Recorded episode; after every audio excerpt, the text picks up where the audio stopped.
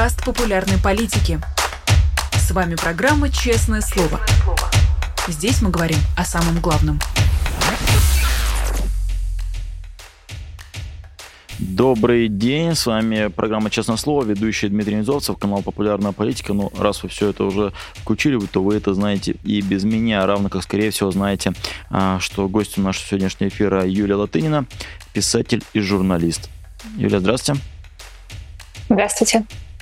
А, Юрий, ну, первым делом хочется, конечно, обозначить главную тему про то, что происходит а, на Ближнем Востоке. То, что мы с вами не стесняемся назвать войной, а, как я узнал, на федеральных каналах а, опасаются говорить война, говорить ситуация, обострение, эскалация. А вот на ваш взгляд, насколько эта война вообще не похожа на все, что было за последние годы? Потому что, сколько себя помню, всегда этот конфликт полыхал. Нет, ну смотрите, как раз, э, э, во-первых, про федеральные каналы. Mm-hmm. Это, конечно, удивительное поведение Путина, которое заставляет предполагать, что он действительно плотно общался, если не с руководством Хамаса, то с руководством Ирана. И если не был в курсе того, что будет происходить, потому что, ну, я думаю, что из-за операционной секретности вряд ли ему что-то такое сказали, потому что тогда бы его подслушали как раз американские спецслужбы. Но, во всяком случае, он является одним из крупнейших бенефициаров произошедшего, потому что из новостей, из мировой повестки войны в Украине как э, просто, просто как смыло. А тем более, что на фронте там на фронте там это все превратилось в затяжную войну, в которой тени толкая ни одна страна, ни другая страна.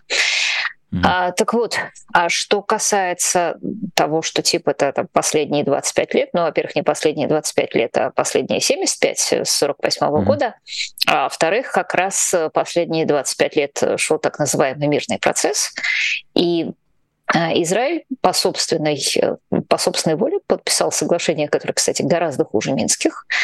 И мирный процесс заключался в том, что политики, левые, хорошие люди со всего мира говорили Израилю, ну вы, пожалуйста, видите переговоры с этими людьми, а фокус заключался в следующем. А если Израиль, э, заметим, вот это очень важно, сумел договориться со всеми государствами, которые, ну, с большинством государств, которые когда-то против него воевали, и должен был, кстати, вот-вот подписать договор с Саудовской Аравией, видимо, попытка срыва Ираном этого договора являлась непосредственной э, причиной, э, непосредственной причиной террористической атаки Хамас. А, потому что мне кажется, что это не совсем правильно говорить война. Но вот когда Бен Ладен снес башни-близнецы, это не война. Он сделал террористическую атаку и хотел получить реакцию. Какую-то реакцию он получил, потом он стал говорить, что вот этот мирный ислам, а неверные со всего мира э, на него напали. Он действительно получил ту реакцию, которую э, намеревался. А, так вот, э, последние 25 лет, в то время как Израиль договорился с большим количеством государств, которые когда-то против него воевали, потому что любое государство, даже если оно не очень хорошее, даже если оно диктатура, даже если у него то хромает, это хромает, все-таки оно там, считает нужным как-то обеспечивать своих граждан в минимальной степени. Оно от них зависит налогами. Оно им строит дороги, даже если это очень плохие дороги. Оно им строит электростанции, даже если это очень плохие электростанции. Оно обеспечивает канализацию, газ и так далее, даже если оно все это делает в каком-то абсолютно минимальном размере. Обратим внимание, что то, что сначала была Организация освобождения Палестины, а потом а, с 2006 года в секторе Газа благодаря выборам, заметим, выборам, а, приходит террористическая организация Хамас к власти. А, Хамас, в принципе, не заинтересован в превращении государства, потому что в тот момент, когда он превратится в государство, у него больше не будет предлога говорить обитателям Газа, что, ребята, мы тут на войне, мы тут отвоевываем нашу землю, нас угнетают проклятые израильтяне, мы жертвы, придется вот заниматься канализацией электричества. А Хамас хотел существовать очень долго в такой парадигме. Израиль будет обеспечивать канализацию, Израиль будет обеспечивать электричество, Израиль будет обеспечивать воду и вывоз мусора. Деньги со всего мира будут получаться и от Евросоюза, и от Америки, и от ООН. Будет организация, палестинская организация помощи палестинским беженцам, о роли которой во всей этой истории просто надо отдельно говорить. Mm. А потому что, напоминаю, что эта организация существует, если я не ошибаюсь, или с 48 или с 49 года, и беженцами считаются потомки всех тех, кто Э, когда-то э, убежал э, или ушел, или был выгнан, хотя большей частью убежал сам, с тех территорий, на которых сейчас стоят израильские города. Скажите, Дим, у меня вот вопрос. Вы что-нибудь слыхали про проблемы германских беженцев, 15 миллионов германских беженцев, которые убежали из Восточной Пруссии, на не Калининграда? Они до сих пор живут в палаточных лагерях, их до сих пор снабжает ООН, их правнуки считаются беженцами. Вопрос, вопрос риторический, да, но живут, да, адаптировались. Даже, даже в историческом контексте не слышал, чтобы такая проблема существовала. А уж сейчас стоите и подавно. Да, вот это классический вопрос о том, что, во-первых, с одной стороны, арабские страны. А, напоминаю, что палестинцы — это такие же арабы. Вот палестинец отличается от соседнего сирийца и иорданца тем, тем же, что уроженец Суздаля отличается от уроженца Владимира. А сначала арабские страны не стали давать им не то что права гражданства, а держали их ну вот просто в черном теле, используя как инструмент против Израиля со словами «ребята, если вы убежали а, с этой земли по каким-то причинам, причинам, главным образом, собственно, по тем, что сами арабские государства, объявившие в 48-м Израиль войну и собиравшиеся его уничтожить, и эту войну проигравшие, а, потому что если бы они просто как бы согласились с разделом из земли Палестины на два государства, то было бы два государства. Одно Израиль, а другое, соответственно, государство палестинского народа, которое на тот момент не существовало, но теперь, конечно, уже существует, потому что народы — это дело такое наживное, нация — дело такое наживное, а, тем более, что их как бы никуда не пускают. Даже сейчас мы видим, Египет не пускает людей из Газы, правда, по 200 человек открыл переход. А, так вот, а с самого начала этих э, людей превратили в инструмент, направленный против Израиля. Это сделали, во-первых, израильские, э, это сделали, во-первых, э, арабские государства, которые никак не планировали их не то что интегрировать, а никак просто не планировали, чтобы те переселились на их землю и там жили. Они хотели, чтобы те жили в палаточных лагерях. Прежде всего, напомню, после 1948 года это занималась Иордания, которая оккупировала те земли, на которых надо было создавать, согласно резолюции ООН, а, палестинское государство. Напоминаю, что с 1948 года по 1967 год эти земли принадлежали не Израилю. Эти земли были оккупированы Иорданией. А, кстати, 99% жителей Иордании, за исключением ее хашемитской династии, это вот ровно абсолютно такие же самые палестинцы палестинцы.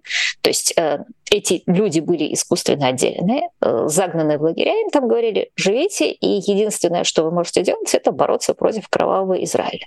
А, собственно, Организация освобождения Палестины, которая тогда была создана, напоминаю, что она была создана в 1964 году, а, возникает вопрос, а какую Палестину они собирались освобождать, если земли, на которых должно было создаваться палестинское государство, в этот момент находились э, под руководством Иордании, а Организация освобождения Палестины базировалась в Иордании.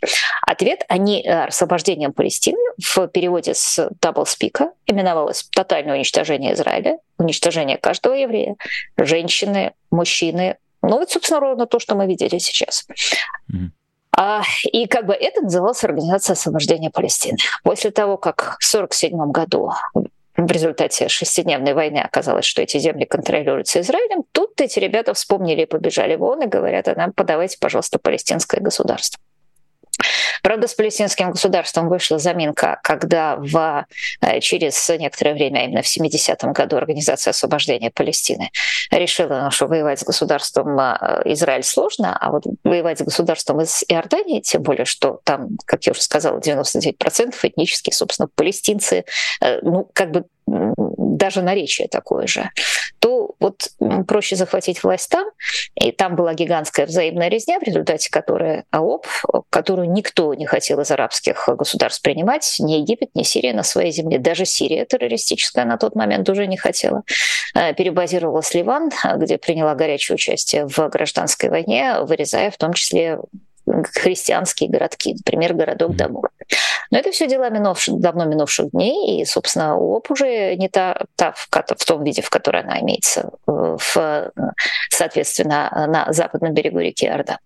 А сектор газа, напоминаю, сейчас контролирует Хамас, террористическая организация, победившая на выборах в 2006 году.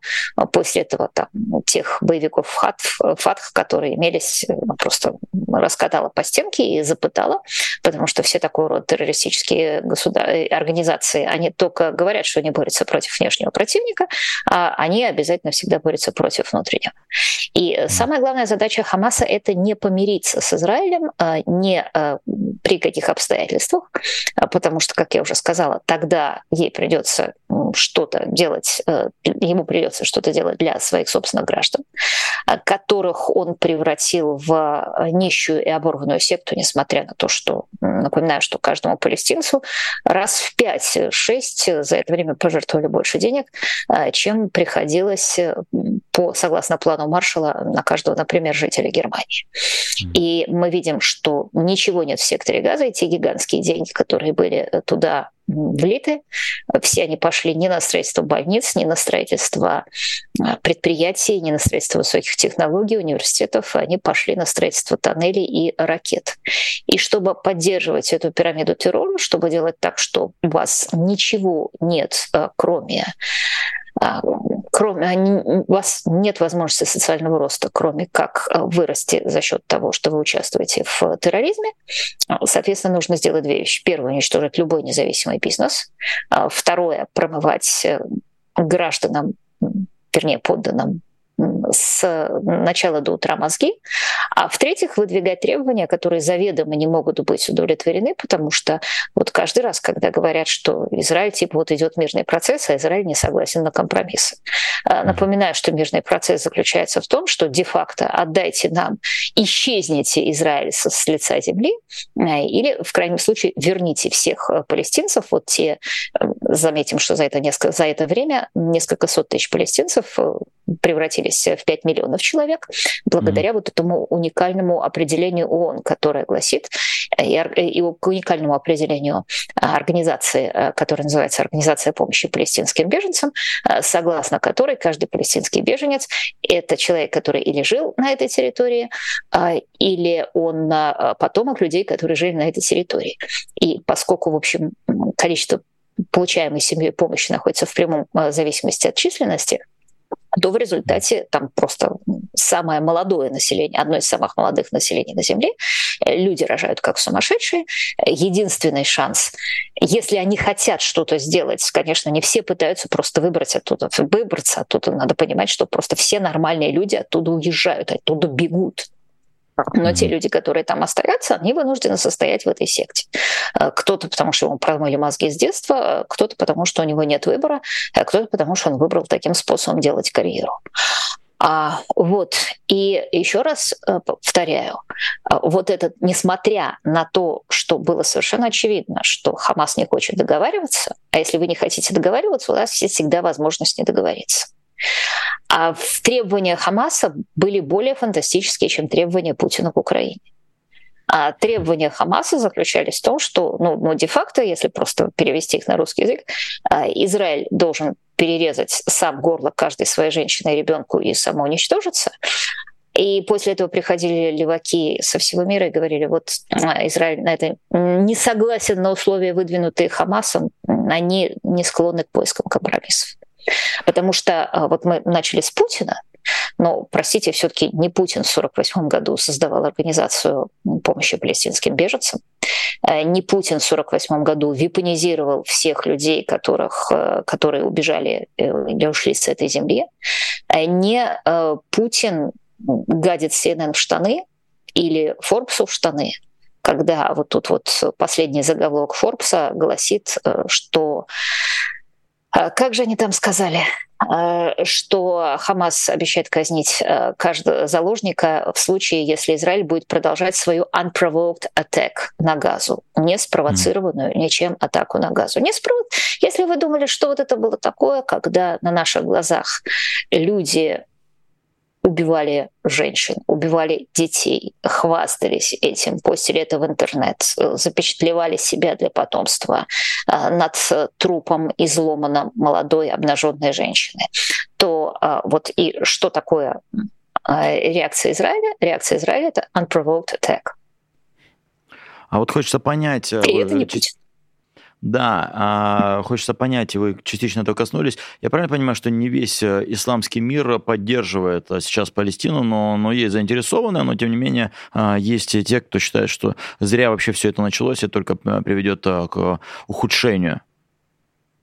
Вы знаете, это очень важный момент, потому что обратите внимание, где сейчас садятся самолеты с американской помощью. Они садятся в Омане, угу. а, то есть в Иордании и пешком пересекают э, границу. А, обратите внимание, что Египет, еще раз повторяю, закрыл границу с сектором газа. Ну, она у него, собственно, всегда была закрыта. Более того, там всегда была бетонная стена, 500 километров полоса отчуждения. А, то есть, э, с моей точки зрения, вообще просто идеальным вариантом разрешения конфликта будет, если Египет заберет эту землю себе и сам начнет наводить там порядок, потому что Египет, худо или бедно, является государством, и он не заинтересован в существовании террористических анклавов. И если это будет делать Египет, то, естественно, никто не будет вмешиваться и ахать точно так же, как никто не вмешивался и ахал, никто не говорил ничего, когда, скажем, иорданцы разбирались во время Черного сентября в 1970 году с Организацией освобождения Палестины.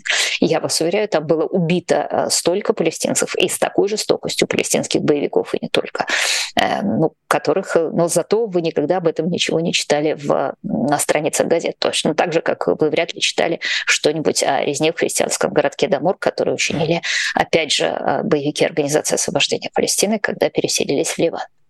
Потому что это все как бы вот, вот, вот зверство израильской военщины, это да, а там это, это где-то не важно. Главное заклеймить израильскую военщину успеть.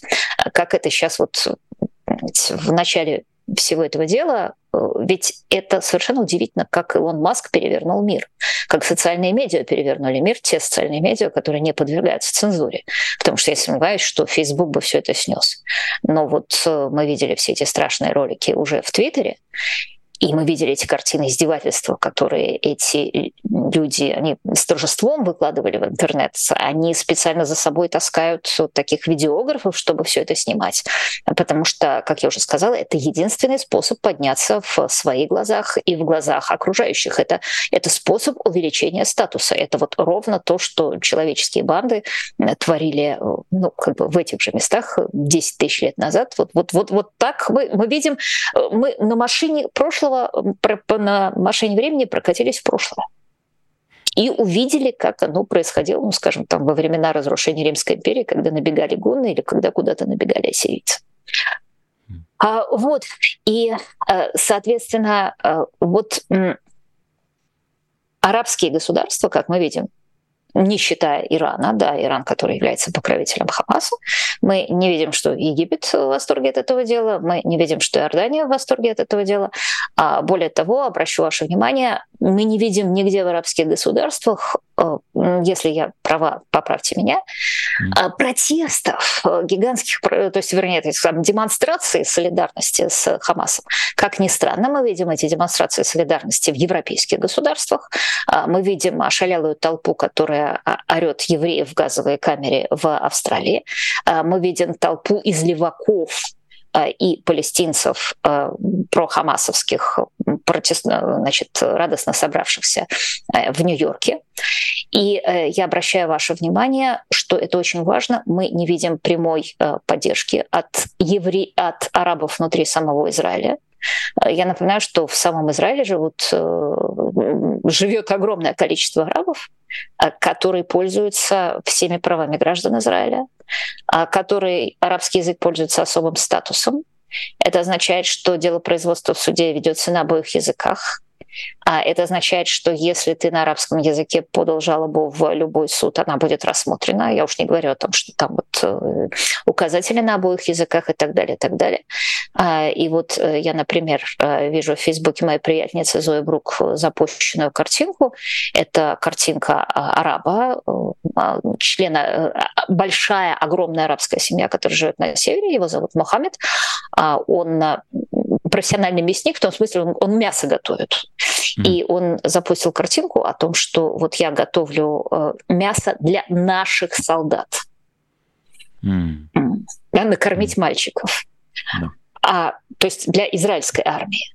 Э, я обращаю ваше внимание, что вот если там пройти на его Facebook, то можно огромное количество найти комментариев от других арабов о том, что ты неправильно делаешь, это там изменник Родины. Но э, совершенно нельзя найти комментариев от евреев, что там э, хороший араб каждый двухсотых, хороших арабов не бывает и так далее, и так далее. А, то есть вот опять же мы видим а, президента с Наибу Букеле. Напомню, что это потрясающий президент Эль-Сальвадора, который просто покончил с бандами э, внутри Эль-Сальвадора, которые, собственно, устроены по тому же принципу, по которому устроен Хамас. А, Э, Найб Букери написал, что лучшее, что может случиться с Палестиной, это если с Хамасом будет покончено. А опять я не вижу, чтобы к нему кто-нибудь пришел в реплай и накидал дерьма, типа вот это, это все равно палестинское дерьмо, мы, значит, э, тебя да, имперское отменить немедленно то самое. И, конечно, это совершенно потрясающе. Несколько демонстраций иранских, э, произраильских, Значит, одна, если я не ошибаюсь, собралась в Париже, если я ничего не путаю, еще раз, иранская произраильская демонстрация. И в другой раз иранские болельщики, то есть понятно, не самый интеллектуальный срез общества, когда они были на стадионе, кто-то там закричал, развернула одна фракция флаг поддержку Палестины, Другая фракция начала кричать, что так бы эту самую Палестину себе, пожалуйста, в задницу засуньте. Это на самом деле редчайший случай, потому что э, я обращаю ваше внимание, я тут даже вот в «Новой газете Европы» по этому поводу довольно большую статью написала, э, что человек устроен так, что ему, человеческому животному, ему свойственно солидаризироваться, солидаризироваться с той группой, внутри которой он обитает.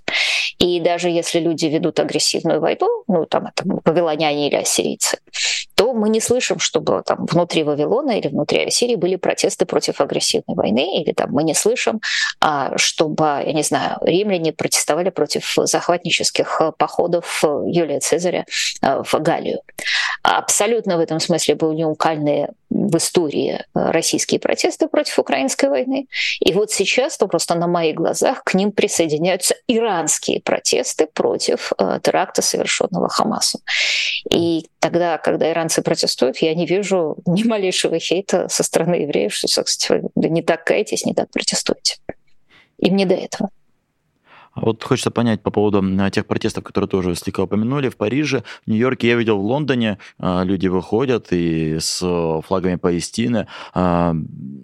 А, Просто я понимаю, что мы не можем проникнуть с вами к ним в голову, но все-таки что у людей в головах? Э, от чего такая странная мода на то, чтобы поддерживать ну, настоящих террористов? Это желание эпатировать, желание быть не как все? Или это откуда-то растет? Вообще исторически были корни у этого? Потому что я не, не могу представить, чтобы кто-то поддерживал там фашистскую Германию, или кто-то выходил с флагами э, с Лениным где-нибудь там в 20-30-е годы, а сейчас э, давайте там Палестина, мы, мы с вами все такое. Ну, во-первых, вы что-то совершенно ошибаетесь, потому что, конечно, Ленина не просто поддерживали, угу. а ну, такое гигантское, такая гигантская пятая колонна а, существовала угу. во всех европейских, американских и так далее странах. Э, тот, тот самый третий интернационал. Они, извините, не то, что с флагами Ленина выходили.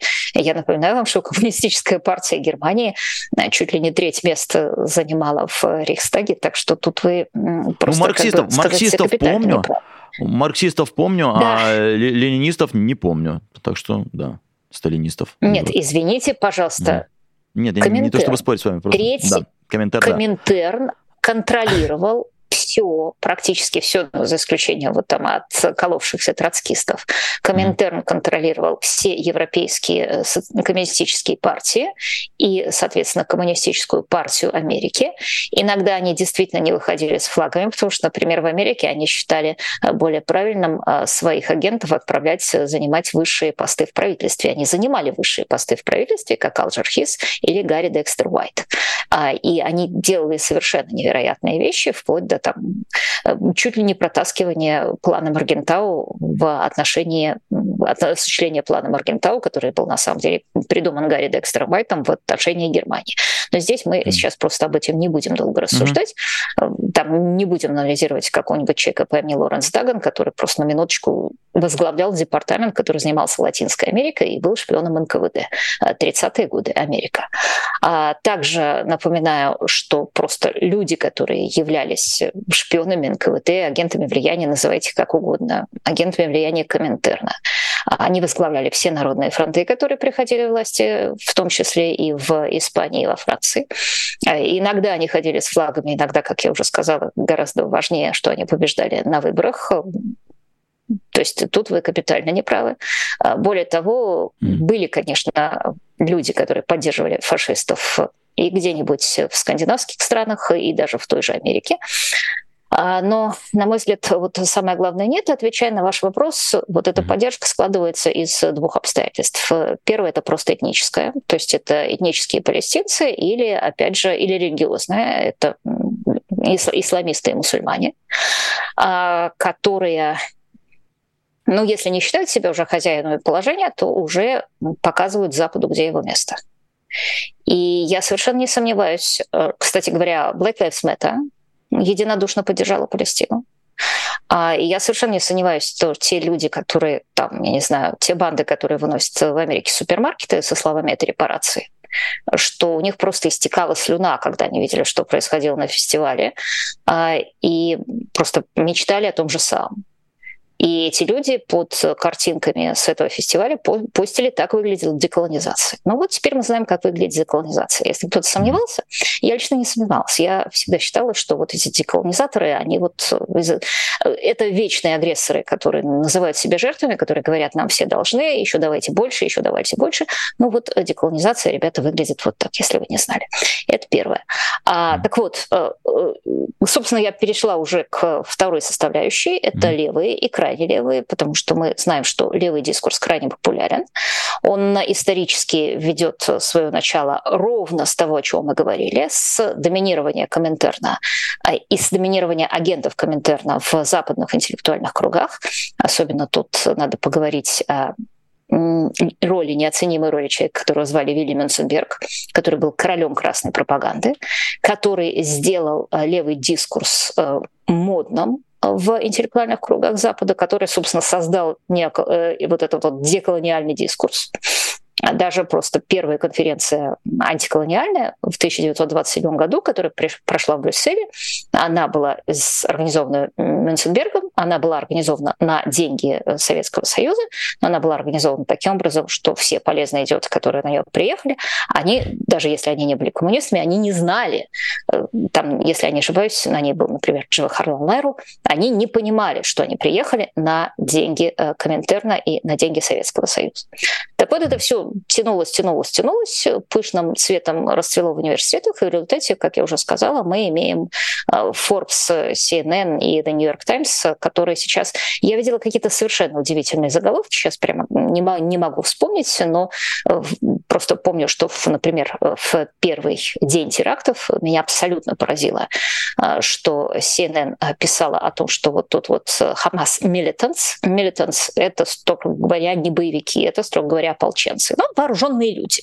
Mm-hmm. А теперь они уже говорят Хамас gunmen, то есть все-таки бандиты а захватили тут каких-то several Israeli soldiers, нескольких израильских солдат. И вот если бы, конечно, еще раз, не Илон Маск и не Твиттер, мы просто бы не узнали о том, что происходило. То есть это бы были, знаете, какие-то fringe theories, это mm-hmm. тут вот, вот евреи что-то пишут, что у них чего-то кого-то похватали и кого-то убили, но серьезные издания, типа Forbes, типа New York Times, типа CNN это не подтверждают, и вот у них есть говорящая голова. Это представитель Хамаса, который рассказывает, как слобная израильская военщина ни с того ни с сего бомбит Хамас, ни с того ни с сего бомбит газу, и там гибнут детишки, и там нету воды, и включите, пожалуйста, обратно воду, и немедленно начинайте обратно мирный процесс. Вот в этом смысле вот этот самый мирный процесс, он, конечно, сильно пострадал а, от покупки Илона Маска Твиттера. Э, а, Илоном Маском Твиттера. Просто я бы сказала, что мирный процесс был этим делом погублен. Mm-hmm. А, но вот еще раз две составляющих. Одна — это чистая этническая и религиозная солидарность, которая на самом деле очень характерно напоминают для всего человеческого общества на протяжении его истории. А мы, еще раз повторяю, ну, когда монголы завоевывали, мы не видели протестов других монголов против действий Чингисхана. Когда ассирийцы завоевывали Ближний Восток и угоняли города в рабство и посыпали их солью, мы не видели протестов ассирийцев э, против э, действий их соотечественников. Когда то же самое делали вавилоняне или египтяне, мы не видели протестов вавилонян или египтян. Точно так же если уж говорить о более новых временах, мы не видим, я не знаю, чтобы шведы протестовали против действий Густава Адольфа во время 30-летней войны, а, или чтобы французы протестовали против Наполеона, который, напоминаю, вел исключительно захватнические, агрессивные и несправедливые войны. Вот, ну, по крайней мере, до 14 года. Вот после 14 года это еще можно считать... То есть не можно, а да, это была уже война оборонительная. А, то есть а, в этом смысле, там, хорошо это или плохо, мы как-то забыли вот, вот об этом очевидном биологическом факте, что человеческое существо особенно в ситуации, когда идет война. Оно всегда солидаризируется с тем, а, с той группой, частью которой оно является, и она, собственно, никогда в истории человечества не разбирала, это захватническая война или справедливая. Более того, если вы посмотрите ну, просто всю человеческую литературу, а, начиная с Илиады и Одиссеи и кончая там промежуточно всякие средневековые эпосы, там воспевается война как таковая, воспевается доблесть на войне, и как-то вот никто не говорит, а что это, что это там Вильгельм-завоеватель поперся завоевывать Англию, какие у него на него права. Это же чистая агрессия. Прекратите немедленно. А, на ваш взгляд, вообще возможно ли решение этого, как бы так аккуратно сказать, решение этого палестинского вопроса? То есть э, мало кто сомневается, что Израиль победит, да, в этой войне снова отгонит от своих границ, но э, возможно ли победить этот самый Хамас и в то же время остаться людьми, а, остаться кем-то в человеческом обличии, не, не, не, не убив э, и не выгнав всех, кого только можно. Возможно ли это? Но это самый тяжелый вопрос. Во-первых, действительно, э, ну, это тот вопрос, который придется решать Израилю. Mm. А, и причем понятно, что придется решать Израилю в чрезвычайно враждебном окружении, потому что ну, немедленно, да, даже, даже если не будет мертвых детей, мы увидим запущенные фейки с мертвыми детьми. А, к сожалению, мы понимаем, что мертвые дети обязательно будут, потому что, во-первых, э, Израиль отменил э, частично свое прежнее правило, которое называл стук в крышу. Напоминаю, что это было, когда Израиль знал, что в доме находится какая-то террористическая установка, а то сначала прилетала в дом пустая болванка, и, соответственно, обитатели дома, даже если это были члены семьи террориста, вернее, как правило, это были члены семьи террориста, или это были просто члены какие-то невинные люди, потому что там под домом был туннель и так далее, а вот они успевали выбежать. А сейчас в одних кварталах это правило действует, в других кварталах это правило не действует, но при этом обязательно предупреждает Израиль, что мы будем бить по такому-то mm-hmm. кварталу. Он все равно это предупреждает. А Хамас в ответ говорит жителям квартала, обязательно оставайтесь на месте, потому что, ну как же мы без человеческого людского счета? А это, собственно, уже разница. Даже в такой ситуации, еще раз повторяю, Израиль так или иначе предупреждает. Хотя понятно, что кто-то не услышит, а кто-то не сможет убежать. А я обращаю ваше внимание, что проблемы, вот возвращаясь к 1948 году, проблемы в принципе не было бы, если бы арабские государства и Организация Объединенных Наций не сделали все, чтобы эта проблема появилась и, более того, стала неразрешимой. Потому что нигде в мире нет ситуации, чтобы кого-то в 1948 году выгнали с его земли, или он оставил свою землю по тем или иным причинам, а, и как бы до сих пор имел на нее право. Но вот не претендует Германия обратно на Восточную Пруссию. Хотя мы первые с вами, наверное, признаем, что то, что делала советская армия в Восточной Пруссии, те груды изнасилованных немок, которые тянулись вдоль дороги, собственно, это был такой способ выгнать население, чтобы оно само убежало. Это ну, преступление за гранью человечности, которые не оправдываются ничем, а, включая предыдущими зверствами фашистов. А, вот. Мы можем быть совершенно уверены, что не будет вести себя Израиль как э, Красная Армия. Но, конечно, я боюсь это говорить, но вот обратите внимание, что Хамас уже заявил, что он будет убивать заложников, если Израиль не прекратит сносить газу, и Израиль ничего не ответил. Израиль всегда у него было первое, просто первое правило вытаскивать заложников любой ценой. Судя по всему, насколько я слышала, там был такой ответ, что вот пусть заложниками занимаются одни люди, а мы, армия, занимаемся не заложниками, мы занимаемся чем занимаемся.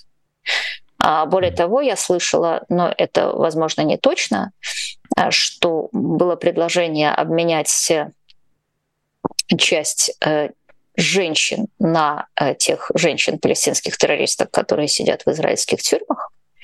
И якобы члены из семьи ответили, меняйте это или всех на всех, или никого. Mm. То есть а, как не перейти, еще раз повторяю, да, этой проблемы не было бы вовсе, если бы ее не создали. И нет, надо понимать, что ее создал не Израиль. Когда нам рассказывают, что Израиль оккупировал Палестину, Израиль оккупировал сектор Газу, это полная фигня. Израиль э, провозгласил в 1948 году государство на той территории, которую дало ему он. С тех пор это государство подвергалось непрерывной агрессии. В 1948 году пять армий арабских вторглись на территорию этого государства. И в результате географическая картина этого государства после конца войны 1948 года, она была такая, какая она получилась военным путем. Причем в те, та территория, которая должна была принадлежать палестинскому государству, на тот момент, напоминаю, оказалась в Иордании. После этого Израиль э, в 68 э, соответственно, после этого в войне 68 года Израиль получил еще значительную часть территории, а с которой он опять же не выгнал людей. А в XIX веке все было бы очень просто. Да, эти люди просто убежали бы с этой территории потому что она теперь находилась под, территорией, под контролем Израиля. Или ассимилировались, или с ними вообще что-нибудь там, не дай бог бы их э, вырезали. Но тем не менее так происходило в истории человечества в 18, 19 и даже 20 веке. Тут э, государство, которое последовательно выигрывало все войны, которые против него вели те люди, которые хотели стереть с его лица земли, все время после этого получала претензии. А теперь вы, пожалуйста, самоуничтожьтесь. И люди, которые живут в секторе газа, и их предшественники да, были инструментом всегда этой претензии. А если бы ситуация развивалась так, как она развивалась всегда в нормальных конфликтах XIX века, эти люди бы убежали с этих территорий еще в 1948 году и э, еще э, после шестидневной войны. И, собственно, все, да, на этом, извините, я, кстати, кажется, сказала 68 -го года, естественно, война 67 -го года, а, простите, ради бога. Mm. А, да, ну, это я заговорилась, потому что перед этим я говорила о войне 48 -го года. А, так вот, а Соответственно, да, сейчас эта ситуация неразрешима, потому что мы понимаем, что никто этих людей оттуда не выгонит а самим им запретит э, Хамас уходить. А размножаются они со страшной скоростью, потому что им за размножение платят большие деньги та же самая Организация Объединенных Наций. Э, я не знаю, видели ли вы совершенно удивительную фразу о том, что в Газе сейчас 133 сотрудника Организации помощи палестинским беженцам оказались отрезаны. Видели? Нет, вот этого не видел. Я видел заявление Барреля о том, что Евросоюз не прекратит финансовую помощь Палестине. Это было не недавече, как полтора часа назад, он сказал помогать. Да, причем сначала хотели прекратить, потом э, решили, что все-таки это к вопросу о том, что если бюрократия берется за решение какой-то проблемы, то а, эта проблема становится вечной. Но вот когда я увидела эту новость про 133 э, сотрудника, я подумала, а как же эти вот 133 сотрудника там были, и они не замечали, что они э, являются теми, кто поощряет и кто финансирует совершенно отчаянных, чудовищных тотальных э, террористов? И ответ, конечно, мы знаем, он заключается в том, что значительная часть этих сотрудников просто является такими же террористами и агентами террористов. И что это те самые люди, благодаря которым на деньги он печатаются журналы, э, в которых написано для маленьких детей, как убивать евреев. Это те самые люди, в которых на деньги он снимаются телевизионные мультфильмы, в которых евреи превращаются в свиней и обезьян. Это те самые люди, а, которые следят внимательно за разными телевизионными передачами, включая сериалы, о том, как э, евреи ритуально убивают младенцев, э, чтобы заместить на них мацу и так далее, и так далее, и так далее. А вот и вот эти люди все это поощряли. И, конечно, вот самый страшный вопрос а что делать с человеком, который ему два года было, когда он это впервые услышал? Вот вы можете mm-hmm. на телевидении, да, четырехлетняя девочка с бантиками. Я спрашиваю, кто такие евреи? Она отвечает, а это вот такие-то и такие-то свиньи-обезьяны. Mm. А когда эта девочка вырастет, какая вероятность того, что вот в той среде, в которой она росла, или этот мальчик вырастет, когда эти мальчики играют в 6 лет в игру «Убей еврея». Это, это реально, да, вот там идет группа людей, которые, мальчиков, которые изображают из себя евреев, вот как мы э, играем там в «Казаки-разбойники», в, в «Салочки», это вот игра «Убей еврея» да, с шестилетними ребятами. Когда они вырастают в 18 лет, вокруг ничего нету у них самое главное нет никакого образования, что очень важно в современном мире и что отличает их, собственно, от соседнего Израиля. Все их образование заключается в том, что когда ему было 6 лет, ему мула имам рассказал, а, что однажды еврейка хотела отравить пророка Мухаммеда и с этой целью приготовила ему отравленного барашка, но отравленный барашек воскрес и сказал, не ешь меня, меня отравила нехорошая еврейка. А вот когда у этого парня который вырос в таких условиях. Вокруг ни, никакой работы. Даже если он эмигрирует, он никакую работу не найдет нормальную, потому что, еще раз повторяю, у него нет образования, он не знает языков. А он знает только одно слово Аллаху Акбар. А mm. вот где и как и кем будет работать этот человек и что у него есть в жизни. Мы вот наблюдаем возрождение каменного века, причем специальное. И вот это вот те очаги вторичной варваризации, которые вы возникают в современном мире, которые как раз связаны с тем, что в обществе постизобилия, оказывается, не всем нужно добывать э, свой, э, как, как вот сказано в книге «Бытия», «без это пеха то а в поте лица своего ты будешь есть хлеб свой. А, а потому что э, потому что ты будешь обрабатывать землю. А, так вот, э, не не надо в поте лица больше есть хлеб свой, а потому что одним э, хлеб дают в виде продовольственных талонов, а другим хлеб дают, например, там в России есть нефтяные деньги, это платят пенсии и разные другие вещи другим деньги дает Организация Объединенных Наций, и человек может ничего не делать, сидеть на заднице ровно, смотреть телевизор, а в телевизоре показывают, э, как нехорошая еврейка пыталась отравить пророка Мухаммеда барашком, но он воскрес и сказал, не ешь меня. Последнее, что спрошу вас, хотя вы вначале тоже этой темы коснулись, э, Путин, э, он по большей части этому всему рад, для Кремля это выигрышная ситуация, вот буквально на пару минут вам вопрос.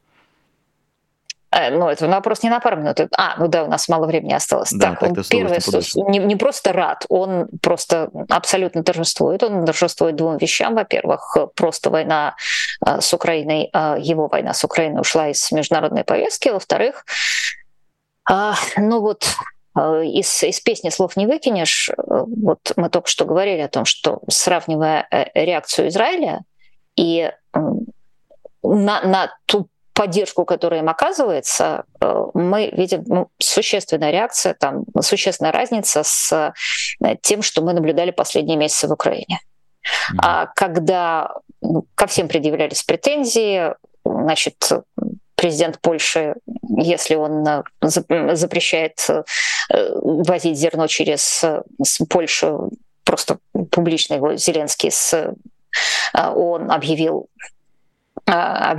сказал, что типа тут, тут рука Москвы.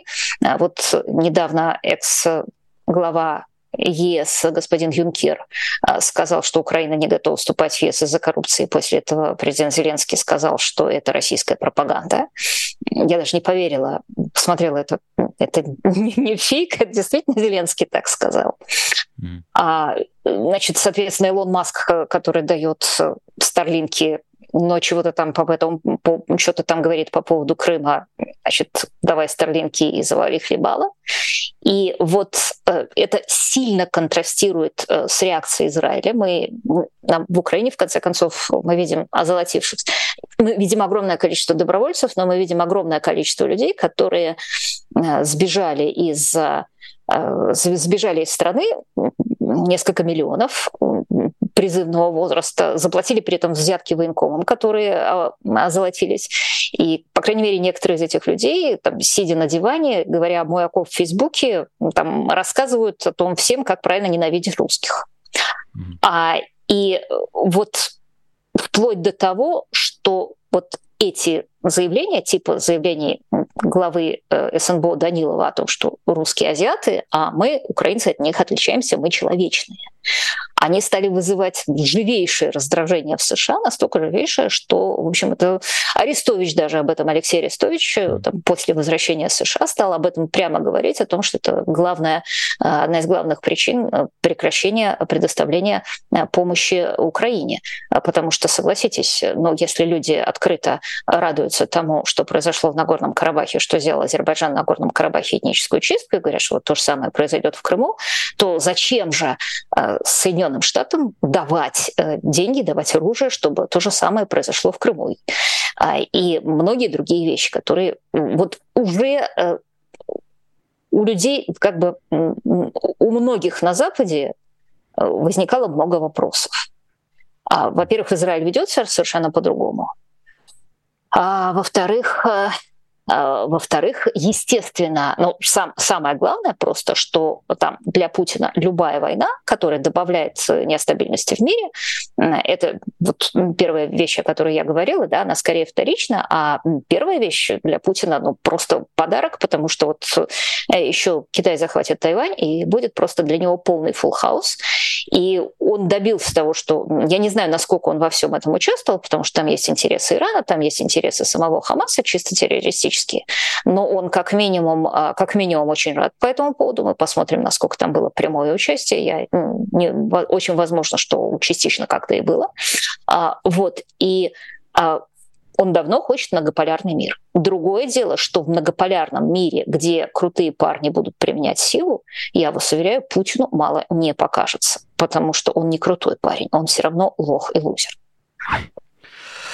А, мощный финал, спасибо большое. Юлия Латынина была гостем сегодня у нас в программе «Честное слово». Спасибо, Юлия.